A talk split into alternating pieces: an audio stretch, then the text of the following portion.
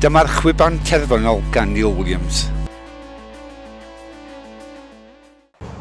Prynhawn dal cefnogwyr Wrexham FC. Dwi yma ar y cae ras i weld y gêm pwysicaf y tymor i'r tîm a chefnogwyr Wrexham yn erbyn Notts County sydd ar brig y llabr o yma a just ar goal difference.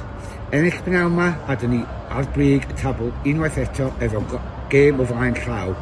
Y, sgert, y sgwr terfynol oedd Wrexham tair, not county dwy. Ie, yeah, Wrexham tair, not county dwy. Hanner cyntaf y county yn cael llawer o bel ond ddim yn brifoni. Yr amddiffyn yn, yn sefyll yn dyn a Wrexham yn tyfu mewn i'r gêm.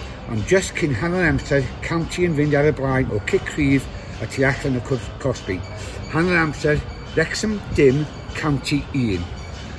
Ond ar hanner, Wrexham yn dechrau yn grif, a pwy sy'n sgorio o'n Super Pro Molyn 1-1, y momentum efo, efo Wrexham.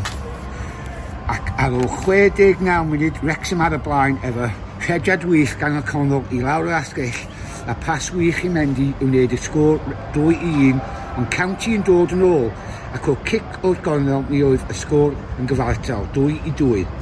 Ond y gêm ddim drosodd, Wrexham yn fynd ar y blaen unwaith eto, gol gan Eri Eric Lee, ond mi oedd yna 6 munud ychwanegol ac yn y munud, munud olaf, y dyfarnwr yn rhoi cic o'r smotyn i county a Foster yn gwneud achub top draw i wneud y, y sgôr terfynol Wrexham tair County 2 a Wrexham yn fynd ar brig y tabl o 3 a 3 o 3 pwynt o flaen County efo gêm o flaen llaw. Dysadwn nesaf, dyn ni i'r ffwrdd yn, yn chwarae'n Llundain yn erbyn Barnet. Fi di Neil Williams, sgôr tefynodd oedd Wrexham Tair, County 2.